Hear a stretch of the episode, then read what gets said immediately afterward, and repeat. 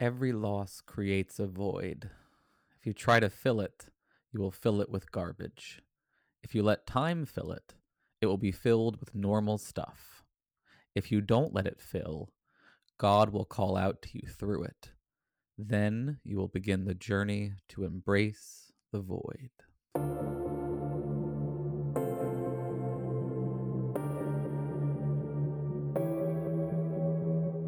Was ever going to make it back from the void, I suppose it was going to be you. Oh, well, you know, one man's void is another man's piece of cake. What about the reality we left behind? What about the reality where Hitler cured cancer, Morty? The answer is don't think about it. People assume that time is a strict progression of cause to effect, but actually, from a non-linear, non-subjective viewpoint, it's more like a big ball of wibbly-wobbly, timey-wimey stuff.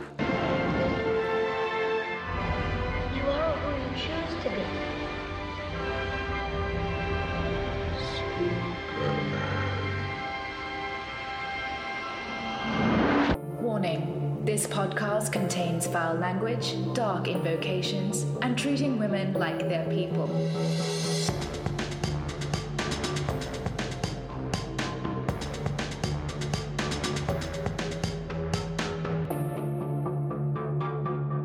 Welcome, friends, to episode 203 of Embrace the Void, where we've got new intro quotes. We were shooting for 200 for those, but it's a mom and pop void operation, so you know how it goes. I am your host, Aaron, and this week I continue my series of talking to educators about how to deal with conspiracism. Uh, a quick note we had some minor issues with connectivity and progeny on this one, so apologies if some spots are a bit disjointed.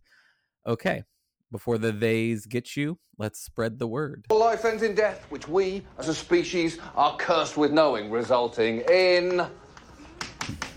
something. My guest this week is Mark Hoofnagle, a proper doctor and assistant professor of surgery at Washington University and a skeptic activist. Mark, would you like to say hi to the void? Hello to the void. All right. Thanks for having me. No, great to have you on. We've been having a lot of great chats on Twitter, um, and I appreciated you coming on to chat about your side gig um, as opposed to your your main gig. Though I think we can talk a little bit about your um, main gig first before we get into the like skepticism side of things. Do you want to give folks a little bit of a background on your uh, sort of doctory side of things and maybe how that got you towards skeptical blogging? Sure. Now, currently, I'm a, a assistant professor of surgery at Washington University in St. Louis. My specialty is trauma and critical care. But when I was in medical school, I was an MD PhD student, and how I wasted my time uh, was as I wrote the denialism blog.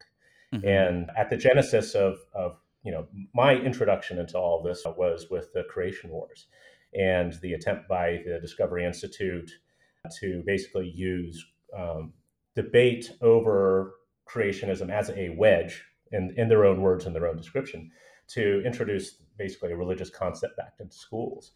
And at the time, I was reading very broadly about all of these types of things. I was a physics major. I was very interested in global warming as well, because you know the way we learned about global warming is in physics was like this is just obvious. This is just the outcome of natural laws. Like you know, this isn't something that you can just simply deny. And I was putting together the pieces of how the, the different types of denialism worked from uh, the Discovery Institute to global warming denialists to medical denialism and uh, quackery, and seeing that they all kind of do the same thing and mm-hmm. they function the same way and they use the same tools.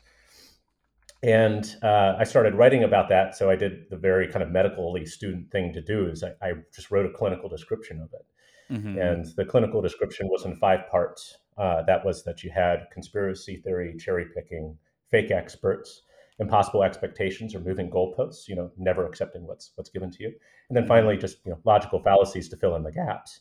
Mm-hmm. And uh, this this structure has since been kind of taken on. Interestingly enough, like the way I, I wasted my time in, med- in medical school is so far the most enduring thing I've added to the literature because this was uh, uh-huh. introduced into the public health literature by Diethelm and McKee, um, citing basically us, you know, saying that they, they right. came up with this helpful description of it.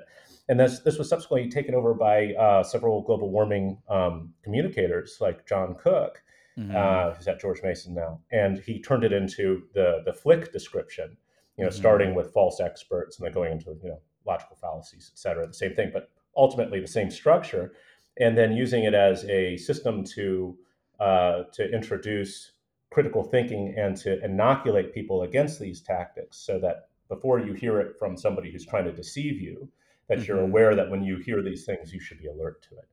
And so that it's it's interesting because you know now I see like that paper by Diethelm McKee, like cited in Nature, and it's like I feel like I've been incited by nature. I haven't been uh-huh. incited by nature. I mean, it feels like I have, you know. Right. And it was what I did when I wasted my time in grad school. That's cool. And I actually do think you see several versions of this kind of thing popping up from folks like Lewandowsky and other like conspiracy mm-hmm. experts sort of trying to parse the, the key features. And I want to I want to dive into that list of key features, but there was a lot there, so I want to back us up a little bit and, and work through it some now. Um, first of all, I feel like after the past year, talking to someone who's a um, sort of medical practitioner and part of the medical world, I can't I can't not start by asking like how how are y'all doing? How are things? How is the medical profession feeling about medicine at the moment? Like, do you have a sense of uh, where things are going to sort of go from here, or is it still like a lot of people in shell shock? How do you how are y'all coping at this point?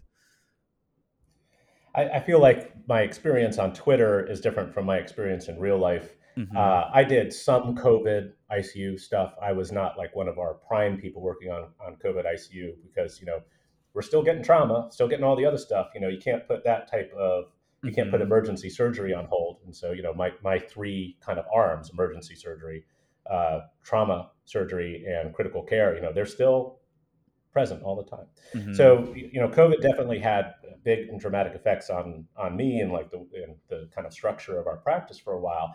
And we're largely we're largely back to normal, even though Missouri is starting to see a rise in cases again because we have uh, very poor vaccine penetrance in the um, in the more rural areas.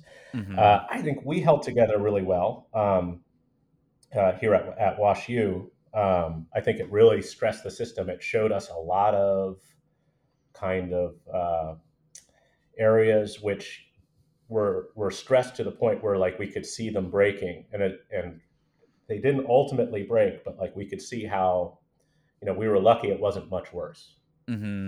Mm-hmm. You know, we were a very well prepared institution, and it was still very stressful.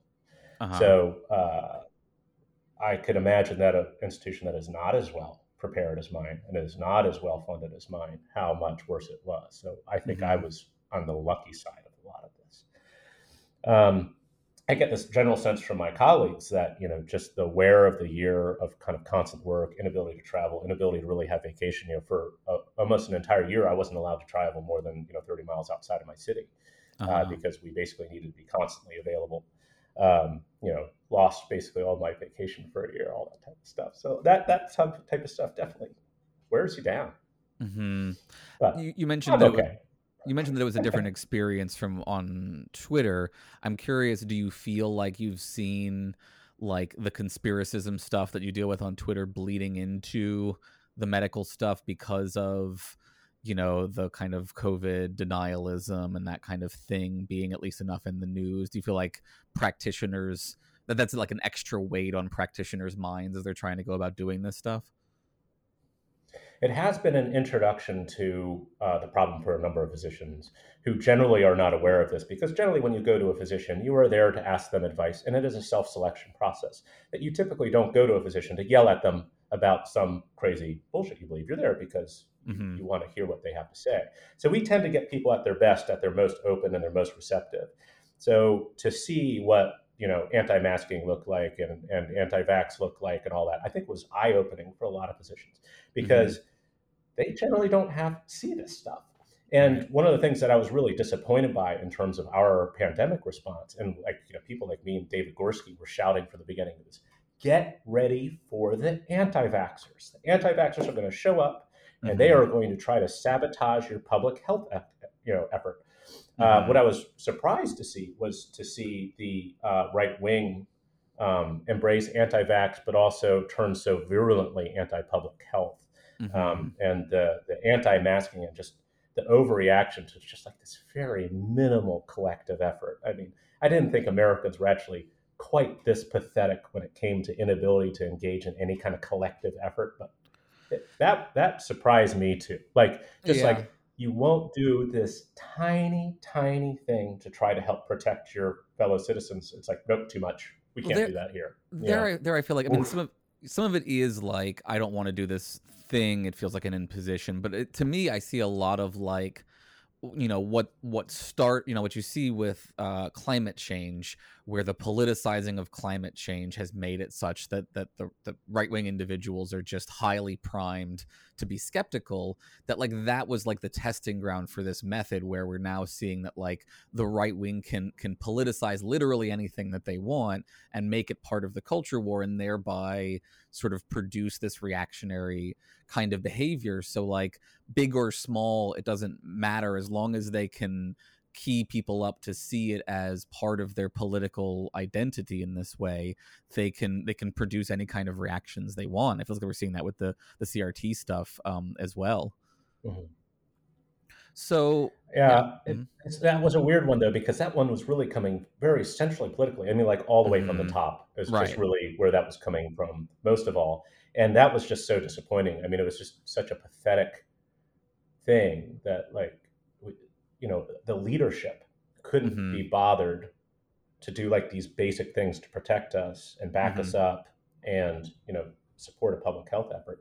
And I, I i really believe that you know when when this is judged and fully sorted out mhm. we're going to lay you know several hundred thousand unnecessary deaths at the feet of people like scott atlas and donald trump. I feel like we will never lay it at you know, their feet all these people that interfered with yeah. But no, I, I you know with when like in the in like the twenty and thirty years settled like look back type of thing, hmm we're going to see. You know, I I think in particular like Scott Atlas is probably the most harmful position to have ever Hmm. uh, ever been in this country. Like in terms of just sheer body count, you know, right horrific, horrific anti-science behavior. right I mean, this is worse than you know Peter Duesberg and HIV/AIDS denialism. Although, I mean, that's actually close. I mean, there's, there's people that lay about three or four hundred thousand deaths in, in Africa towards are exporting our denialism. But we Mhm. also exported this anti-mask denialism. So I think to some Mhm. degree, you know, the harm that we've had worldwide because we export our anti-science is an Mhm. underappreciated thing. Is that like our our grifters, they grift here, but they also translate their books and grift elsewhere and make a lot of money on that and have a- Right. a certain, I think, false sense of authority coming from you know American scientists, and American doctors. Right. And this is a tricky thing to talk about because like I you know, I'm I think it's really important to look at the system level issues that ele- that enable someone like Donald Trump, right? And the way that like you know, decades of anti in education, anti-elitist, anti um expert, you know, paves the way for someone so post-truth as he is. Um but I, you also I think you know, without slipping into like a great man view of history, I think there's probably something to the reality that, like, if Trump hadn't been the president during this, if it had been Pence, for example, it seems much more likely to me that Pence would have taken a more traditional approach, that he would have not politicized masks, for example, and made it a big culture war issue, probably because he would have recognized that if he managed this properly, it would be a massive political coup for them. Um, but, like, because we had Trump and because Trump really does exemplify all of the kind of denialism stuff that you mentioned that we'll talk about like he took that ecosystem that had been primed and and took it to like the darkest place imaginable it seems like He's he's interesting because he's not just somebody who spreads conspiracy theories. He's also susceptible to them. Uh, he he believes Right. them and he generates them. He's uh, Mhm. uh, so you know Amanda Marcotte uh, interviewed me shortly after he was elected because I wrote this thing. It's like so you've elected a conspiracy theorist, right? You know I wrote this post, and and I got I mean I don't want to pat myself on the back too hard, but I kind of predicted a lot of his behavior Mhm. because they behave a certain way. And Mhm. one of the most important things that, that they do is, is that they project what they would do um, onto others. When when they talk Mhm. about what they think the powerful are doing, they're saying what they would do. Like when they allege all of these this terrible malfeasance, that's what they would do if they're given power. So it was very predictable to see, you know, after the way that he's talked about previous presidents and Obama and all that, that when he had his chance, he was just completely malevolent mm-hmm. um, and in, in very predictable ways. Yeah, and this this gets tricky again as well because I think you've talked about this. You and I, I think, are both kind of sympathetic to the new approach to conspiracism, which tries to, I think, de-emphasize um, uh, intellectual deficit or mental illness as like the driving forces, especially amongst like the rank and file individuals who are getting sucked into this stuff. But at the same time, when you look at the leadership, when you look at folks like Trump or like folks like Bret Weinstein or James Lindsay, all of these people who are sort of doing this conspiratorial grift, it feels so hard not to see sort of malignant narcissism as being at the root of a lot of their kind of performative behavior and the way they kind of you know look to their audience as they spin that conspiracy dial and see how much applause they can get. So like i don't know how you, uh, to- you i like the drill reference. Right? Like that's I mean, basically literally what they're what, what he you know you can watch trump doing it where he like yeah. will throw it out and see does that does that trigger that limbic response that i'm trying to get from people? Um, i mean um, that that tweet is like kind of so wildly real mm-hmm, you know mm-hmm. in, in terms of the way people behave just like that kind of manipulation Mm-hmm. Um, this goes back to like a lot of the a lot of uh, interesting communication science. I think a lot of psychology, mm-hmm. and I mm-hmm. think we've developed a better understanding of where conspiracism fits inside of human psychology. For one thing, is it is a default heuristic. It is part of the way that we think about the world. It's like something that has to be trained out of you, not trained into you. Mm-hmm. So most people, when they encounter something that is not congruent with who they are, their identity, what they believe, their first sense is just to immediately reject it. It's just mm-hmm. the way that mm-hmm. we're built. You know, like this doesn't fit. You know, if I have to believe this thing, like who I think I am is going to change. No one's going to do that. No one's going to take an existential, you know, threat regularly as you know, like a, a piece of information. So you come to a creationist, you know, who is you know deeply invested in the belief that the Bible is literally true. You know, something that just doesn't work. Like there's lots of reasons it doesn't work uh, we can't build ladders to heaven. You can't fit all, you know, the the any. You probably can't fit even like a single, you know, smaller division of all of the animals on Earth on a single ship. You know, all of these things like kind of fall apart. But it's important for a certain type of fundamentalist uh, to believe in its literal truth. Mm-hmm. So what happens when they come across a piece of information that for them to believe they would have to break their entire system of belief? They mm-hmm. just reject it. And you know, the way that we reject it, we reject it in similar ways. And that's actually how denialism happens. It's those ways, but also the ways that you can manipulate others into feeling comfortable with with rejection of facts. Mm-hmm. And one of the things that you have to appreciate about denialism uh, in terms of a of a tactic is that it works in two directions there's the people that believe it and the people that spread it. I feel more strongly about one than the other. Like it's mm-hmm. easy to believe denialism. It's identity congruent, makes you feel good, makes you feel safe, makes you feel like you don't have to, you know, introspect about things that are deeply held beliefs to you. But the people that spread it, I, I have, you know, a, a, lot more contempt for because they usually know better.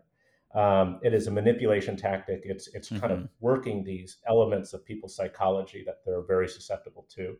Uh, and I think ultimately, especially with regard to conspiracism, is extremely malignant because conspiracy almost always has a target. That target is being slandered or libeled, uh, and it is used to direct hate at people. You look mm-hmm. at the ways hate campaigns have existed throughout history, like from pogroms to the the last century and uh, World War II and the Holocaust.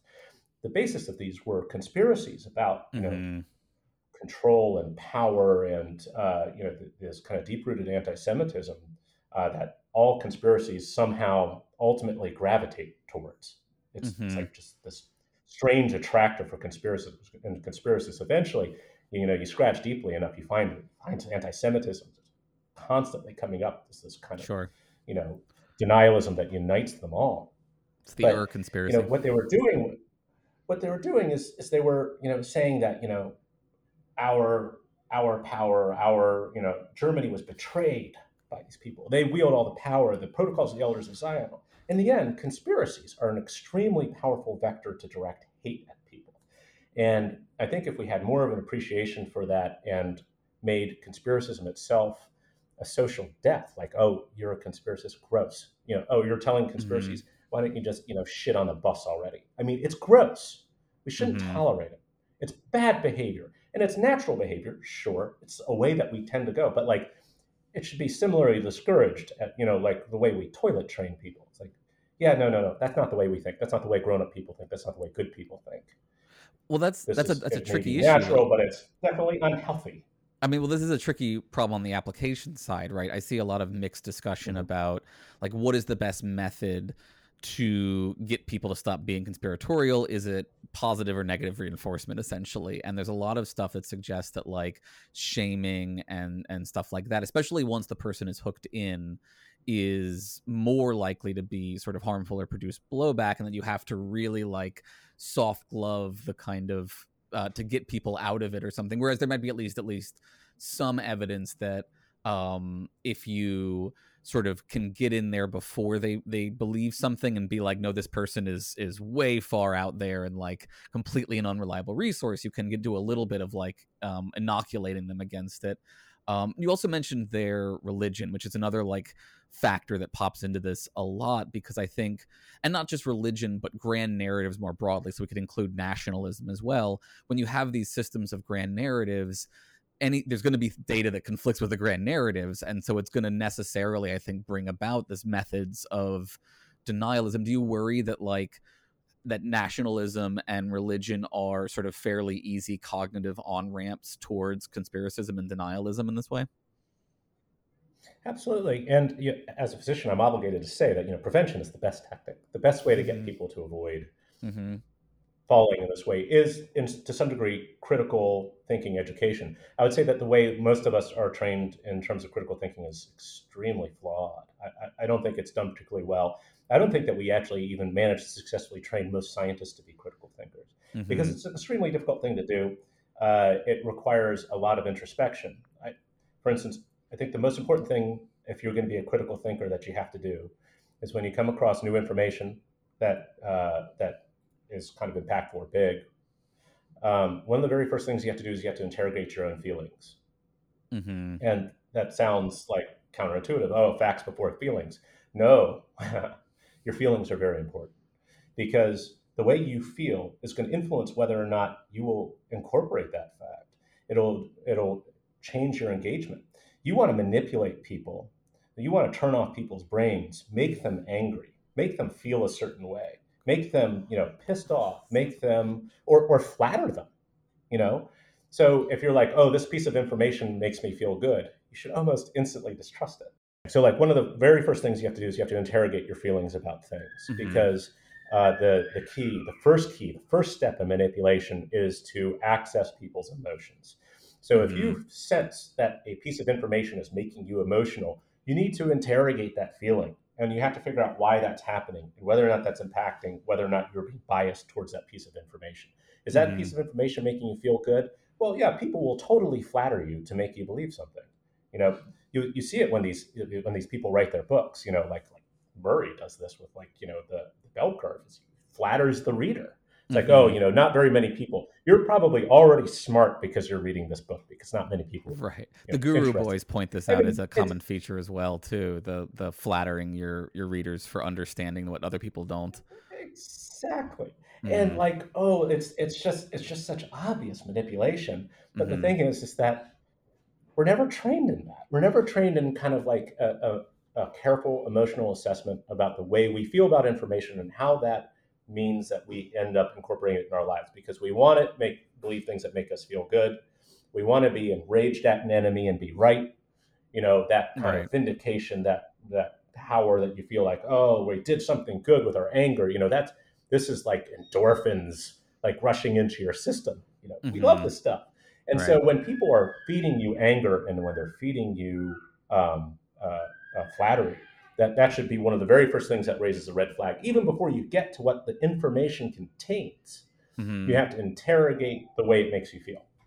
This is something And I think always that's something that's missing from a lot of critical thinking education. Yeah, this is something that's always been interesting to me because I certainly spend uh, more of my time engaging with what I think of as kind of hyper rationalist conspiracy bros. And Mm-hmm. weirdly enough, they all, almost all, but many tend to be big fans of Jonathan Haidt, especially The Righteous Mind.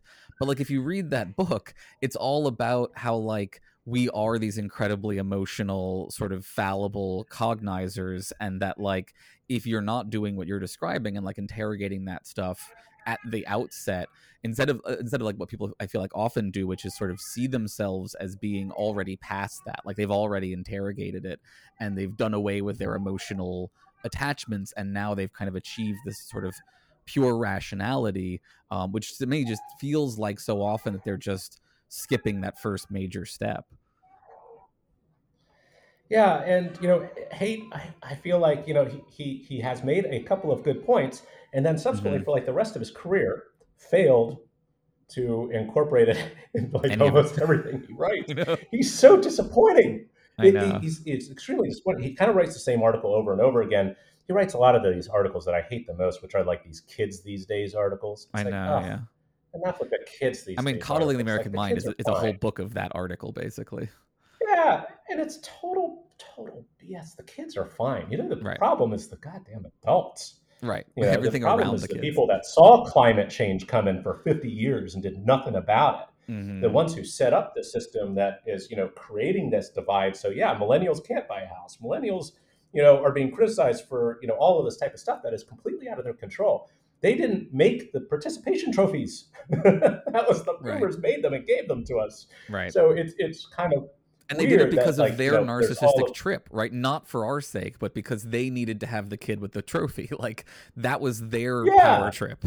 And here we are all and now and now they're angry at the children that they raised. I know, I know. It's so if there was a problem, one, it's your fault. But two, they're not a problem. Right. Millennials are wonderful. I, I work, and one of the great things about medicine is, like you're working with young people all the time. Mhm, Like, mhm. and it feels weird saying that because I still think of myself as young. But you know, like I'm working like with 25 year old medical students, and they look so tiny. Right. and you know they're they're absolutely hilarious but they're wonderful. And as much as people kind of like try to drum up fear about this generation it's like oh you know they'll they're so woke and all that. It's like no they, they actually have a really healthily attuned sense of justice. Mhm. and i think if you're terrified of that like uh warning sign you know Right. I, I don't seem to have a problem interacting with them, and I, Mhm, I think that's that's part of it. Is that if you're if you're not kind of a source of malignancy, you really don't have anything to fear from people who kind of have learned how to bond together and kind of fight injustices and kind of have a Mhm. sensibility that is that is towards self protection, which is very Mhm. healthy and been missing Mhm. from medicine. Let me tell you. Yeah, I, I totally agree. So let's let's get back to diagnosing denialism, since that's at the root of a lot of what we're talking Sure. about here. You took you did this uh, denialism blog, and I, I want to um, you, you gave us your definition already there, and I think I'll I'll add. I think you mentioned at one point it's something like the employment of rhetorical tactics to give the appearance of argument or legitimate debate, where when in actuality there is none, which to me is very similar to the like definition of debate porn um, that we've talked about on the show previously. Um, Mhm. But I also, before we were talking on the show, I asked if you were continuing with the blog, and you started to tell me a story um, that I think is worth worth sharing for its pure voidiness. So, um, Oh, why why are you not continuing to do uh, your current um, uh, denialism blog, Mark? Well, well, part of it is that you know I, I am trying to advance my career and not waste my Mm. time. But the other problem is is that the uh, the real estate of science blogs is Mhm. now owned by an astroturf group, the American Council for Science and Health. Uh, these are uh, a they're a group. They're they're actually one of the best. I gotta say, I gotta give them credit. They are so good at astroturf because they put out a lot of legitimate scientific content. You know, they they have like these websites that Mhm. very science communication, promotion, blah blah blah blah. Looks great. They're you know pro vaccination, but you know when it comes to anything about um, any chemical company, you know any Mhm. uh, anything that has to do with an interface of industry and activism. So like soda company, soda tax, blah blah blah. Right wing, right wing fundamentalist. You know, absolute economic fundamentalism. And uh, the the most damning uh, piece of like their wedge document uh, piece came uh, when uh, Trump first got elected, and they wrote this article basically saying, "Oh, this is going to be great for science." You know, all of Mhm. his choices to run these scientific agencies. Oh, these are all great people. This is going to turn out just fine. And so, like they they haven't deleted it yet, which you know is too bad because like I I turned this into like you've never seen a better piece of evidence that this is an astroturf organization that doesn't care about science, and it is both true at the time and it has been validated. I mean, the mm-hmm. very first person to go down in the Trump administration was uh, there um, was uh, the he was an orthopedic surgeon from Georgia. Mm-hmm. his name Price? Uh, yes, and yes. for for ethical failures, right? And it was he was totally crooked. He he belonged to this crazy group of right wing crackpot doctors uh, mm. that is it, it, they are so they're so toxic that in his Senate confirmations they were clearly like desperate for their name not even to come up, you know, because they it, it was it was he, they're, they're anti-vax. They try to link things like uh, abortion and uh, and breast cancer. Like they're just liars and they're awful. And they're believers. Their ideology that's behind it is this kind of right-wing economic fundamentalism, this mm-hmm. free market fundamentalism, which is similarly toxic. I mean, as are all kind of ideologies. All ideologies are ultimately garbage and don't kind of describe anything perfectly. Mm-hmm. So you should mm-hmm. always be suspicious of all of them. Um, but that's a particularly bad one that doesn't work. So this was this was a terrible article, and these people now own science blogs. This is this is who who owns oh. it. And I, I have this article about how they're astroturf on their own real estate. So I feel a little bit proud that I'm just I'm still there, just a little bit of you know maybe just a little burr uh-huh. causing a little irritation, you know, but I can't access it and I can't write anything more anymore. I see. And it clearly doesn't matter because they're continuing on with all of their um, effective behavior. Man, imagine being the first person in the Trump administration to make it across the ethics violation like finish line. That's oh man, that is quite a. a and, it wasn't even subtle. um, I mean, it was like the classic. Like I'm just going to use government resources just to pay for like vacations and travel and all this. And it's come on, it's like basic stuff. These people are so incompetent. Right. You mentioned a term there that I think some folks might not be familiar with that I want to unpack here a little bit. Um, and I think maybe you could tie it to our friends, the Discovery Institute, who have brought us um, Chris Rufo, who's now bringing us our current moral panic. So you, you, mentioned wedge documents. What do you? What is a wedge document? And can you give like other examples of this? So the wedge document uh, was is a reference to a very specific thing that came out of the creation wars, where uh, multiple times they showed their hand of what they were mm-hmm. actually up to. So the thing about astroturf groups is like they say they're doing one thing, but they're actually doing another. They say that oh, we're just interested in you know educating the youth and exposing them to the full range of blah blah. blah. It's like no, no, no, no. You're trying to introduce creation in the school. Stop line. So the wedge document was them actually failing to keep control of one of their initial guidance documents where they were saying we are mm-hmm. going to emphasize teaching the controversy every single place where we can get get you know that in we are going to use that as a wedge to drive in creationism into you know elementary education so it became mm-hmm. the wedge document because i use this word we're going to we're going to use this kind of to wedge our stuff in they also very famously um, at one point they had a textbook of intelligent design this was just the funniest damn thing uh-huh. and they just did a find they did a find and replace for creationism uh-huh. uh, and just put in intelligent design like, right. into the middle of it, which created the flaw that you know if it didn't actually fit creationism perfectly, you ended up with things that sounded like C design proponents, you know, where like they, they screw up the find and replace so you could see like the grammatical construction is that creationist used to be here and it just didn't quite fit perfectly with it. They didn't use I the mean, whole word uh, find and replace. Whole phrase find and replace yeah right yeah. so you know here rufo is doing this thing where you know it's very clear that the um, the goal is to uh, interfere with uh, mm-hmm. a reckoning on race this is retrenchment right the, right. the critical race scholars themselves uh, i was I've been introduced to them now because I never really knew about them before. But now I'm reading their stuff; they're very interesting. And seeing Kimberlé Crenshaw saying like, "Oh yeah, this is typical. This is retrenchment. This is what happens right. after every time you make progress. There's this pushback." And this is the way that they're leading this pushback. And they're saying that, oh, we're actually anti racist. They're the real racists. Yeah, bullshit. Always bullshit. And what mm-hmm. they're doing is, is they're, uh, they're saying that they're doing one thing while they're doing another. Classic AstroTurf, classic Manhattan Institute, bullshit. Mm-hmm. And, you know, you guys are now getting introduced to like what the global warming uh, folks had to deal with and what you know uh, evolutionary biologists had to deal with. And like multiple times I, now throughout my life I've, I've, seen these kind of various like moral panics where they try to say oh you know the global warming the environmentalists they're just basically trying to implement marxism through environmentalism blah blah. Same same thing every time. It's like the second they start blaming marxism it's like oh yeah that again. How cute right? It, it's it's it's you know a joke at this point to me because it, it, they they employ the same taxes. Sadly, they just keep working. You know, it's crazy. But anyway, so you're you're experiencing what it's the fun of being the focus of a of a group like the Manhattan Institute. And the Manhattan Institute, oh, sounds like big and impressive. Oh, they've got this name that has a city in it, and uh, they have this office in D.C. and they wear suits to work, and they seem like they're you know big and important. They produce reports. Oh, wow, they have a report. They're the worst scholars you've ever seen in your life. All of all of these think tanks produce the shoddiest scholarship. It's just the the flimsiest patina of you know intellectual or academic credibility is being put on top of mm-hmm. total garbage that would never survive peer review. Like I mm-hmm. recently did an ecologic study and I was subjected to statistical peer review, and you know my ass still hurts. It's really very hard right.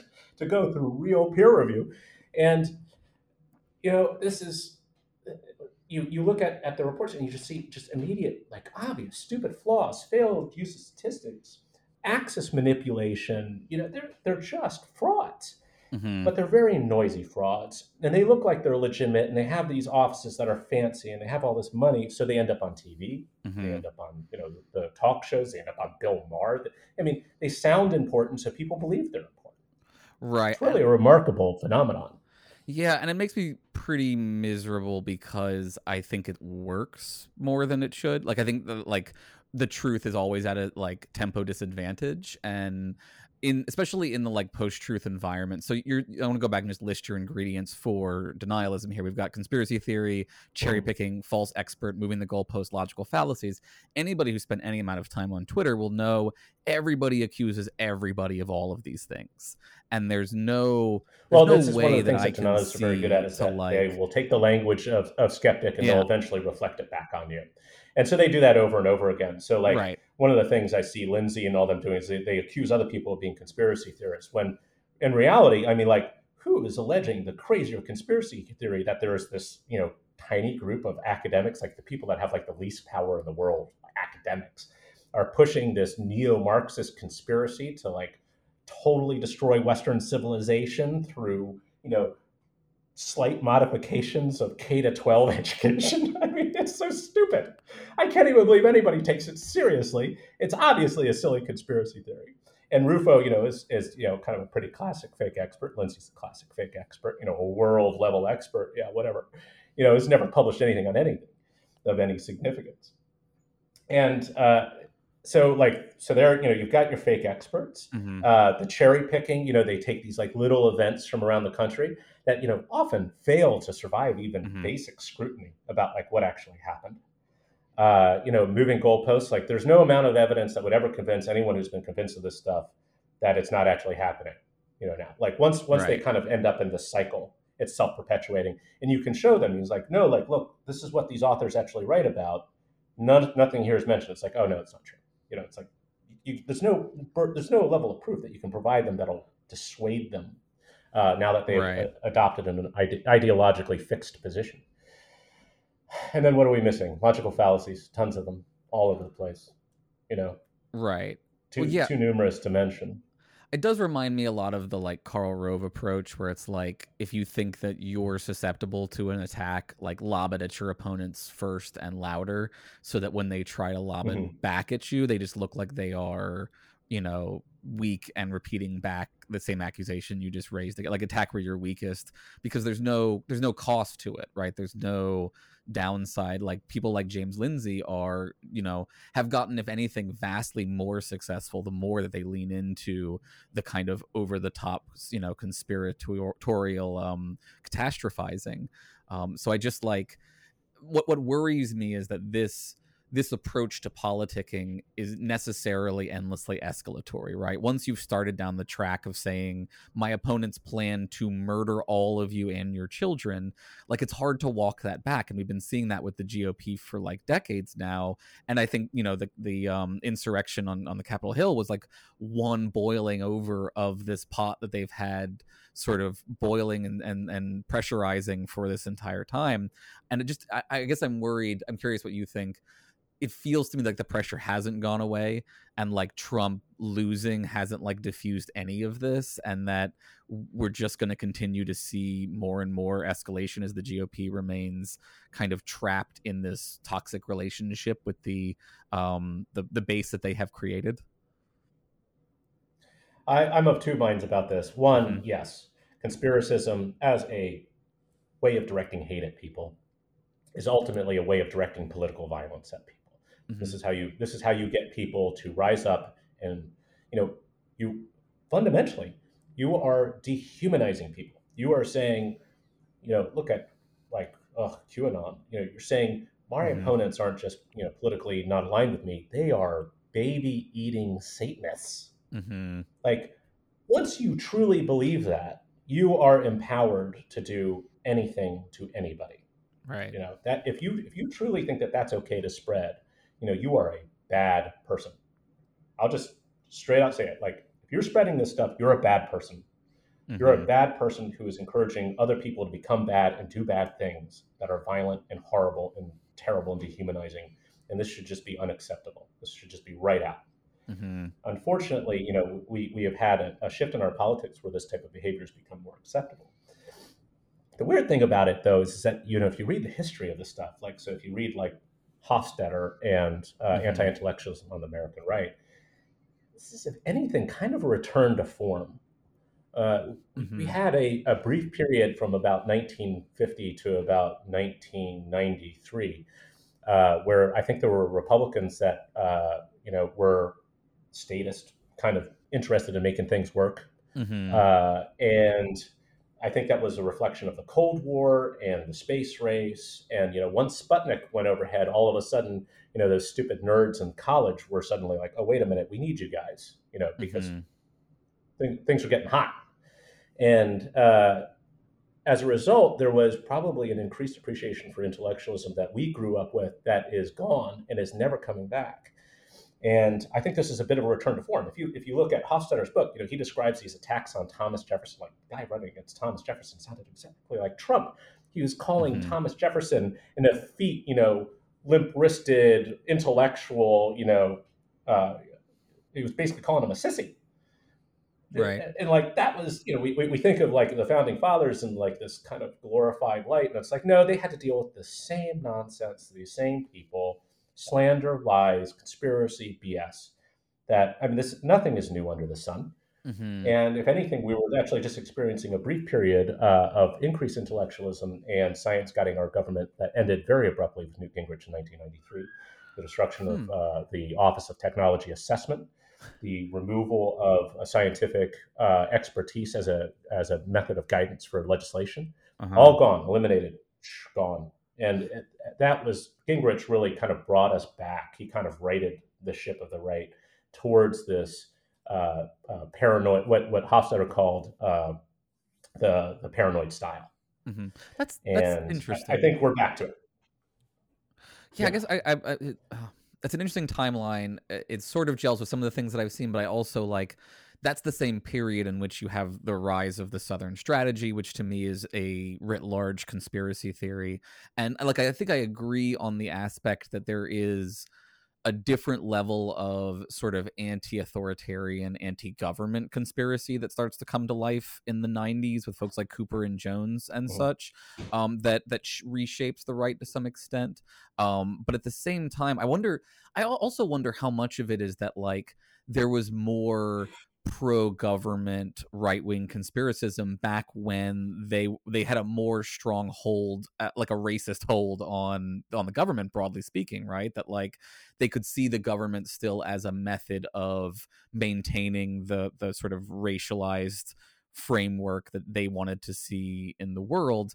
And as that sort of slips away from them right as it becomes harder and harder to overtly use governmental tools for those purposes they become increasingly anti-government and start to see the government more and more as the mechanism by which the evil individuals are forcing change on society. Do you think that like that is some of like because you also do see the anti-intellectualism during that period. You see the the conservatives leaving academia and starting all the think tanks that we're talking about here now um, because academia was this hotbed of uh, socialism and communism and postmodernism just like we're talking about right now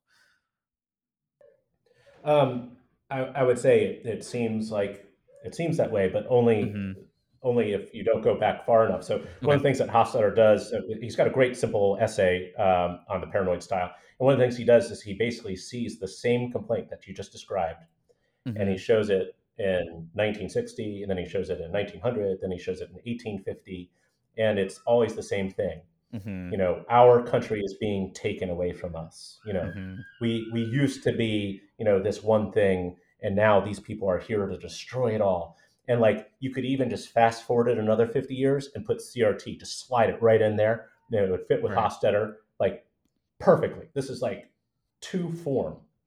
So if, if you want to like read, uh, you know, an, an, essay written in 1964 that sounds like, you know, he had a time machine. Oh, mm-hmm. Oh man, mm-hmm. read that because it, it, and it's just informed by history. It's like, this is just a very successful type of argument that works with people. People always feel like you know their situation if it's suboptimal is due to them having been wronged rather than anything having to do with you know themselves or anything internally it's much easier and much more uh, pleasing to hear that it's somebody else's fault mm-hmm. and i think that's part of that manipulation strategy is that like this is a piece of information that people like to incorporate because it you know it condones whatever you know terrible decisions they've made in their lives and you know puts the blame squarely with somebody else especially somebody they don't like yeah, and I'm so let's talk a little bit here before we run out of time about like is there anything to be done about any of this because I'm I'm really struggling with like depression of pessimism about um this issue. So for example, like I feel like we're trapped between folks who say that like anything on the internet should be fair discourse and that like people can just sort it out for themselves but at the same time as you've mentioned in other places that like they are deeply opposed to teaching critical thinking and critical theory and stuff like that in schools because they correctly recognize that it is a threat to their kind of intellectual hegemony um, I, I, just feel like we're getting the the worst of both worlds and it's all being driven i mean not like all but like 90% of it's being driven by like right-wing political fear mongering for you know political purposes mm-hmm. and I just don't see how we avoid being dragged along by, as a country by this kind of GOP conspiracism spiral. Do you do you feel like you're optimistic about any approaches to um, breaking this this feedback loop? I mean, there's there's a reason why I'm not a surgical oncologist. You know. okay. Yeah, this is this is like this is like fighting cancer. Uh-huh. You know, this is a this is a part of humanity this is part of like our construction and our heuristics and the way that we're manipulated and people are never going to stop pulling these levers mm-hmm. you know?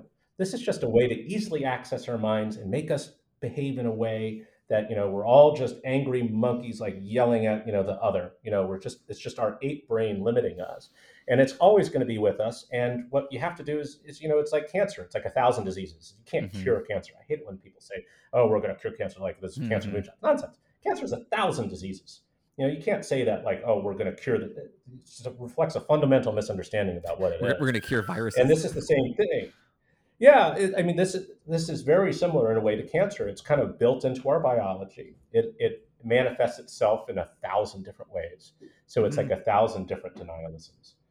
You know, and there's not like going to be a simple solution. We're going to go bang. It's good. It's just going to be something we're going to have to fight all the time across multiple generations for the rest of our lives, for the rest of our children's lives, and for all of their children's lives until we fundamentally fix the biology of how we think. So, you yeah. know, don't don't be discouraged by that. Just become a surgical oncologist. Be like, I treat cancer, you know? Right. It, it is hard. I, I I feel like I'm getting way more discouraged as a trauma surgeon these days because damn, I mean, what will take our country uh, mm-hmm. What will it take for our country to learn to do something about about gun violence when you know we right. know we know that that there are solutions and things that will work, and just death after death after death, and I I, I start to get discouraged too because mm-hmm. um, very fundamentally I feel like nobody cares about my patients, and um, my patients are predominantly black, uh, predominantly poor, uh, predominantly young men um, who have you know no good options mm-hmm. and uh, trying to get people to have empathy for this patient population and see how our policies are just killing them generation after generation. Mm-hmm. And uh, and working in a, in a in a role where you know I'm I'm basically kind of treating these social determinants of health that are out of my control. Mm-hmm. That's very yeah, discouraging. And, and, it kind of burns you out. So like I mean I, I get it, and I, I want these things to change, but I realize that that that that doesn't mean that the struggle isn't valuable and that there isn't you know worth in trying to continue to try to put people back together and try to kind of hold the fort. Yeah, guns is another one that I feel like slots very easily into this conversation because the pushback to gun control is this same absurd level of conspiracism about how the government is going to come and take your guns so that they can then put you in FEMA camps or something like that. There's just and that that that kind of propaganda makes it just impossible for us to have a functional conversation about this to the point where and again I feel like many of us have just given up like after Sandy Hook like if that's not going to do it, it seems like nothing's going to do it. And of course, what you saw after Sandy Hook was the very famous sort of trutherism about Sandy Hook. So, like, mm-hmm. I just don't see how we can ever ever get results on on so many of these different kinds of issues and you know you mentioned at the beginning um sort of t- teaching critical thinking and this is something that i see a lot in the education literature because of course as like education folks we're trying to figure out how can we educate people to make them more resistant to this stuff. But i'm also just very skeptical about that as well. I think not just because it's so baked into our psychology uh, in the way that you described. It seems to me even if we could like really successfully as you know like more successfully than we're managing to right now train individuals to be more critical thinkers, they're still just at a massive disadvantage in the epistemic environment that we are throwing people into and that like if we're not serious about fixing that systemic level, you know, epistemic crisis, no amount of education of individuals it seems like is going to pull us out of it. So I mean, like for example, do you feel that there should just be uh, much stricter rules about deplatforming of conspiracy theorists on social media? That just like uh, we just shouldn't you know anybody like James Lindsay who is promoting anti-globalist conspiracy theories should just be banned from these platforms or do you have any sense of like what kind of systems level approaches might actually improve the situation um, I, I, try to approach this from kind of a very humanistic standpoint because like in the end, what would what will fix this is just all of us trying to be better people. Um, mm-hmm. You know, understanding that like this is like these are human flaws. These are human flaws that are being manipulated. They're being manipulated by people that have um, incentives to manipulate them, and r- really the way through it is not to. I mean, we're, we're not gonna we're not gonna educate our way out of it. Mm-hmm. You know, mm-hmm. because every generation is gonna is gonna have you know the people that are, are going to do this, and it's going to be in various sizes. Uh, you know, in terms of you know the size of this uh, this movement is going to you know vary on how well we've done probably with these generations' education. But to some degree, it's not really educatable, or it's extremely difficult to train people not to be susceptible to this because it's just a very human behavior. So instead, what we have to do, I think, in the end, is just kind of be better people. Just try to tell people that yeah no you you shouldn't be hateful you know like mm-hmm. and this is one of the ways that people are hateful and it may make you like feel a certain way but this is how this is how we address hate is that we, we don't engage in, in conspiracism mm-hmm. uh, i think that you have to to kind of address this very kind of early on like as kind of a behavioral thing and, and as a way for all of us just to all become better on all sides of the political spectrum just say hey you know let's let's let's not be bad people. Let's not engage in conspiracism.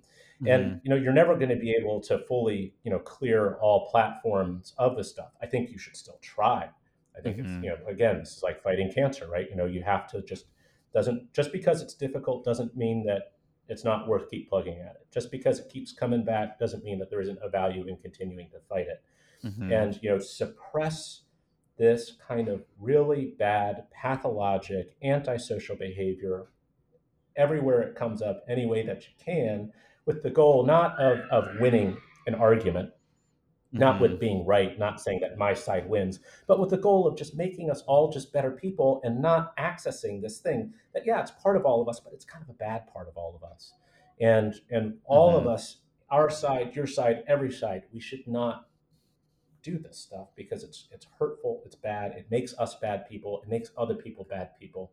Can we all just agree that we should try to be the best people we can be? And I think that's a much more um, uh, a successful argument in terms of saying like, no, this side is wrong. It's engaged in conspiracy. You're bad. It's like, no, mm-hmm. no, no, no. This is this is a way to manipulate people that we should all find unacceptable. And well, it's not about my side being right and about mm-hmm. deplatforming mm-hmm. people I disagree with. We just shouldn't be, be being awful to each other this way. Well, what you were saying there brings in another sort of system level element that I think um, doesn't often get enough attention, which is you know, a lot of this stuff arises for political reasons and like the political elements are very significant but there's also a major capitalist element i think here now with the internet and the the rise of um, social media as a um, commodifiable resource that like you know there's so much incentive for f- folks like YouTube to keep platforming people like Weinstein that like you have to they have to go so far over the line before they will face any kind of repercussions um, because you know they're making money for these people and like to demand these companies sort of work against their profits and and they, like these companies know that if they deplatform somebody like Bret right he will take some number of people with him in protest or something. And like there's an there's no upside for YouTube right? YouTube doesn't benefit in any way. I don't think there's like, like I feel like there aren't probably a comparable number of people who are like refusing to use YouTube right now because of someone like Bret who will suddenly start using it again when they find that like Bret has been demonetized. So like do we just need to, you know, legislate in some way to change to require that like uh YouTube and such, you know, uh, that we we can find them or something? Is it is it involve rolling back the protections of the platforms themselves or like do we have any sense of how to start to clean up these environments based on these perverse incentives did you read uh, carl bergstrom's paper on this um, i think he published it no, I a haven't. couple weeks ago and it's basically like it was it was kind of almost like looking at it like from a public health epidemiology of like yeah creating an incentive structure where you know roughly mm-hmm. like 30 years ago or 20 years ago when, when these media were building up we, we basically created only one incentive which is ad clicks ad clicks ad clicks so just getting eyeballs mm-hmm. as the central kind of focus of, of the of the business model has resulted in all of these perverse outcomes it's mm-hmm. very very interesting and, and and just basically kind of ultimately ties yeah it's like this is it used to be if you were a crank uh, you could you know maybe irritate your local newspaper editor you know mm-hmm. Mm-hmm. Now you can irritate the world, you know, with with your crankery. You can be, right. you know, the star of the internet for a day, and that is definitely different. Mm-hmm. I don't think it's it's going to be in the end like world ending, or I, I, ultimately have optimism for you know that the next generation uh-huh. uh, will adapt and get better at this than we are because I, I believe in the kids. Mm-hmm. Um, but that's what's going to have to change is it's going to have to be a cultural change because there's real really no honest way to legislate it and ask you know anybody who, who grew up in a, in a communist country you can't stop you know you can't stop the media you can't stop sharing of information people figure out ways to do it mm-hmm. and now mm-hmm. that they figured out how to do it they're not going to stop you know they'll, they'll do it one way or another so I, I think ultimately we have to change us we have to change you know the, the way we culturally think about these things mm-hmm. and uh, basically discourage this from a, uh, a behavioral standpoint because realistically, this you know the cat's out of the bag on technology and social mm-hmm. media. We have to find other mechanisms, and it can't be uh, it can't really be censorship or, or legislative because it's just not the way our country is constructed, and mm. it's probably not effective. I, I like I think the platforms themselves. I, I actually kind of trust capitalism to take care of the model because we're going to be way faster at applying economic pressure on these companies Hmm. And it's going to be far more flexible than trying to get our government, which can't do very much when it's constantly in stasis. You know, expecting our government to do anything, especially right now, is mm-hmm. not very realistic. Sad to say, and I'm, I'm not, you know, I'm, I'm not for you know the deadlock that we have. I think that we actually should be doing more stuff, but realistically, there's not going to be legislative solutions to this. So, mm-hmm. what powers do we have? We have economic powers. We can apply, you know, we can apply the strength of our wallets and our voices and you know corporations ultimately are responsive to that too. And this will just be part of the never-ending war against you know bullshit bad people hate conspiracism Yeah, and I'm curious to see how things will go because there, there is an open question, I think, um, empirically about whether the sort of digital native generations will re- be able to like cope differently with this sort of stuff because they grew up around it. Uh, my sense is there's some evidence that suggests that they are not, in fact, sort of inoculated or in any way more resistant to it merely because it was around for their entire lives. And I also worry that the situation with stuff like climate change makes it very easy to slip into a kind of post truth nihilism where it's like it can feel like less and less matters and that can include things like claims about the truth um, and that can you know spiral people in one direction whereas other people can you know there's also the concern that individuals who are genuinely marginalized, I think it's fair to say the you know the future generations are because of our dealing with not failure to deal with climate change. More marginalized individuals are at higher risk of conspiracism. So in a sense, we are making it very easy to slip into that by doing a bunch of terrible things that look sort of loosely like conspiracies to prevent any you know addressing of climate change. Right? You're just making a world in which this conspiracism seems more justified, not less. Um, do you worry about that at all? No, I mean that in terms of you know people being marginalized, that maybe there's like an increased likelihood, but it's not like a one to one type of thing, right? Mm-hmm. Um, and the the data on the kids are that the, the, the, kids are actually doing pretty good in terms of mm-hmm. acceptance of you know climate change science. They're doing better. They actually tend when when you study the way that they use the internet, they're more savvy about scams. They're more savvy about privacy. We think that they're bad at privacy but the people who are really bad at privacy and really bad at scams are the boomers. They're the ones that fall for all this type of stuff. And mm-hmm. you know, they're the ones on Facebook spreading this nonsense. I actually think mm-hmm. that as one generation moves forward and another moves out in terms of political primacy and power, I think we're going to do a lot better because they have grown up with this, and the data shows that they're handling it better. They're more savvy about it, and uh, they actually are mm-hmm. more accepting of science. So uh, uh, really, is it is I, I, hate it when people get angry at the kids and say, you know, oh, these the kids these days. Really, it's the adults these days. This has been a terrible mm-hmm. generation mm-hmm. in terms of like the American dream and the idea that you should make the world a better place for your children. I feel like that skipped a generation. You know, we had one generation that really mm-hmm. pulled the ladder up after themselves and is not leaving the world a better place. Uh, but I am optimistic about the next generation and their seeming desire and optimism and willingness to try to fix the problem and maybe carry that forward. All right, but, fair enough. You know, well, let us end on an optimistic note then. no, that's fair. You know, I, I brought the doom and gloom. Yeah.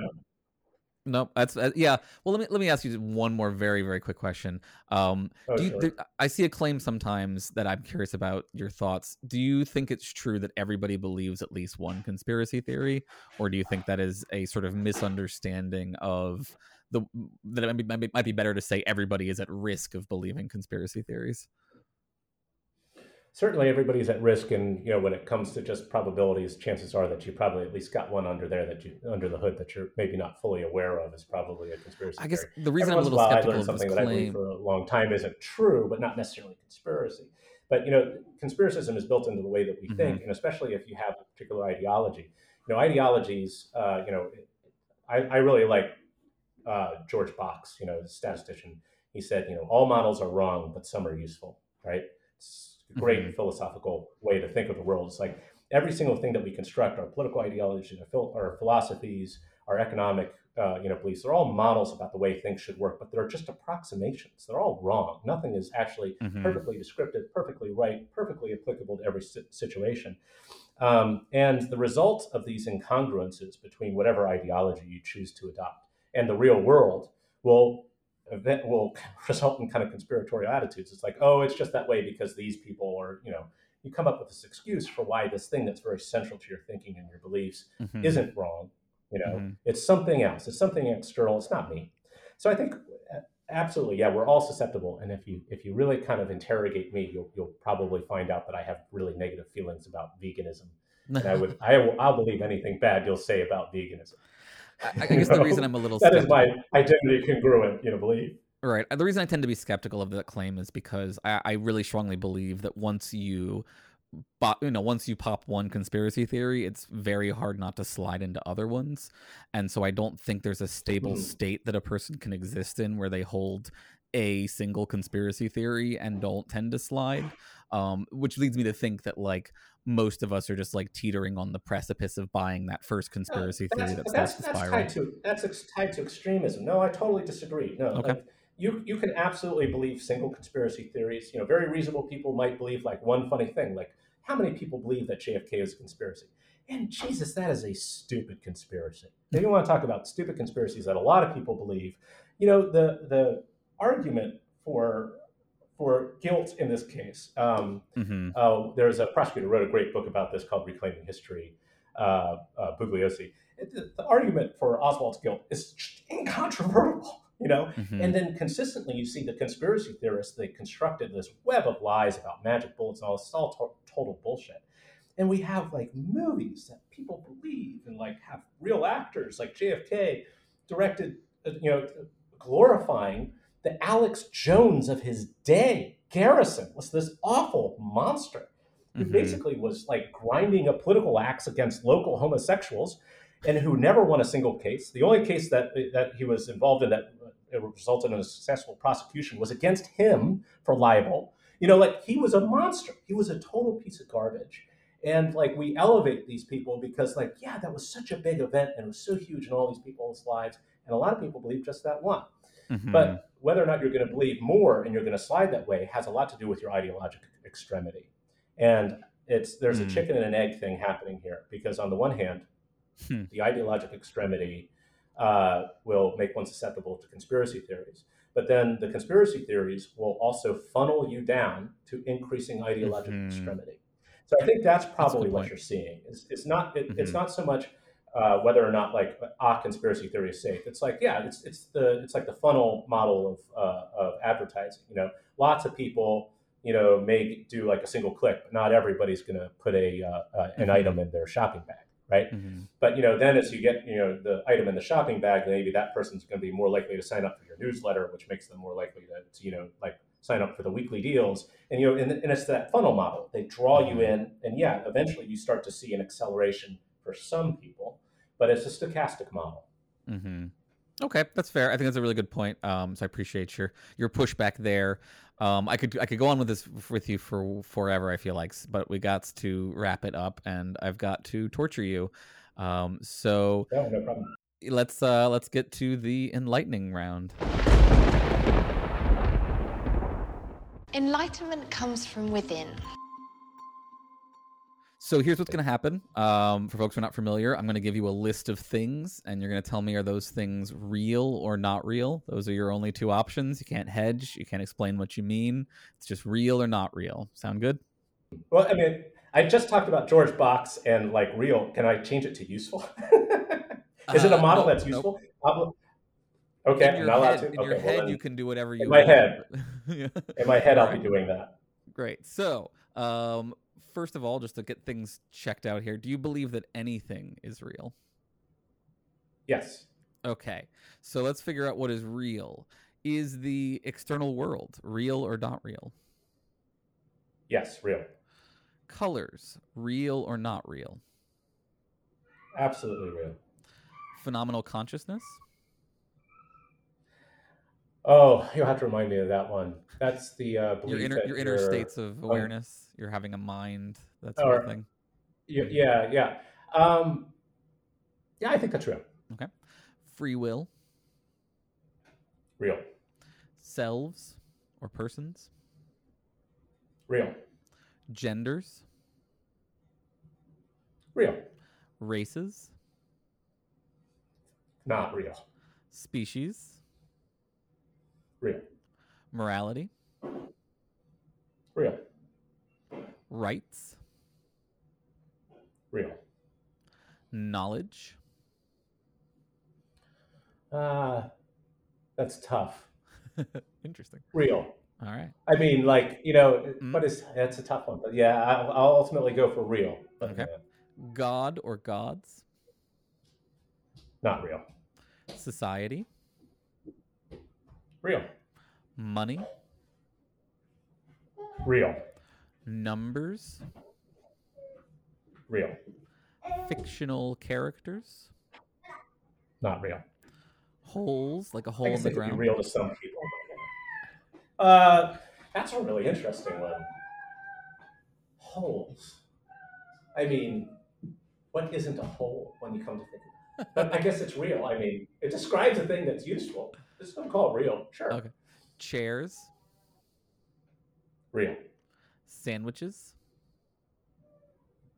Oh man, that's like come into major contention in the last few years. Uh, I don't think they're real. okay. Science, Real. natural laws, Uh, not real. I mean, are you talking about like natural physical laws, or are you talking about like these this belief that there are these like fundamental things like we should behave this way, that way, blah blah blah? It's I believe uh, in physical open to laws, but natural laws, yeah. Okay, well, I'm gonna just go not Uh, real. Not real. Okay. Beauty, Um, not real. love, Mm, real. causality, Real. and finally time. Oh, super real. All right. Like you have thing you can't survived. change, man. There you go. How do you feel? Yeah, not bad. I was surprised there. Um, most people do not have as much trouble with knowledge as you did. That was a sticking point for you there. Well, I mean, like knowledge. I'm, I'm just thinking of that. It's always sunny meme. You know, science is a liar sometimes. Uh-huh. Uh-huh. You Fair. know? And but the, the reality is, is that you know, like we, we tend to amend knowledge rather than ultimately kind of uh, reverse knowledge. So it's probably in the end it, it might be real, but I don't know. Okay. Um, Fair enough. I think about like what I thought was true when I was beginning my medical training, and now versus what I believe now. It's like, oh man, knowledge Mm-hmm. not very reliable. Yeah, that's fair. that's All right. Well, Mark, this has been a lot of fun. I really appreciate you coming on to have this chat. Do you want to let folks know where they can find your stuff one more time? Sure. Uh, I am at Mark Hoofnagle on uh, Twitter. Uh, you can read my archives at the AstroTurf uh, website, Science Blogs. Uh, and uh, I publish in uh, various scientific literatures. I have an article recently in Contraception about the uh, risk of um, anti abortion legislation on maternal mortality and how it predominantly affects uh, women of color and uh, I'll be publishing a number of things on gun violence as well as some uh, basic science research in various journals coming to you. Okay, great. Well, thanks so much for coming on. I really appreciate it. It was a lot of fun. As a human, I was ill equipped to thank you. But as myself, you have my everlasting gratitude. Thanks to our listeners and patrons who make the show possible. As always, thanks to our top tier patrons, our Archon level patrons, Lawrence Shielding, Dude, Fix the Vote, CampQuest.org, CampQuest.org, CampQuest.org, Jesse Urbinowitz and Brenda Goodman, and Cormot Orkman on Twitch. And all of the thanks to our Archduke level patrons, Big Easy Blasphemy, Creepy Little Void Eyes, and Dave Maslich. If you'd like to support the show, please subscribe and leave us a five star rating and a review on your podcast app. Follow us on Twitter at ETVPod. And if you'd like to support the show, please subscribe and leave us a five star rating and a review on your podcast app. Follow us on Twitter at ETVPod. And if you notice a small void growing within you, consider supporting us financially at patreon.com slash embrace the void. Just $4 a month gets you early access to episodes and our bonus ETV reading group content. Most of all, through our endless connections, you are the void, and the void is you.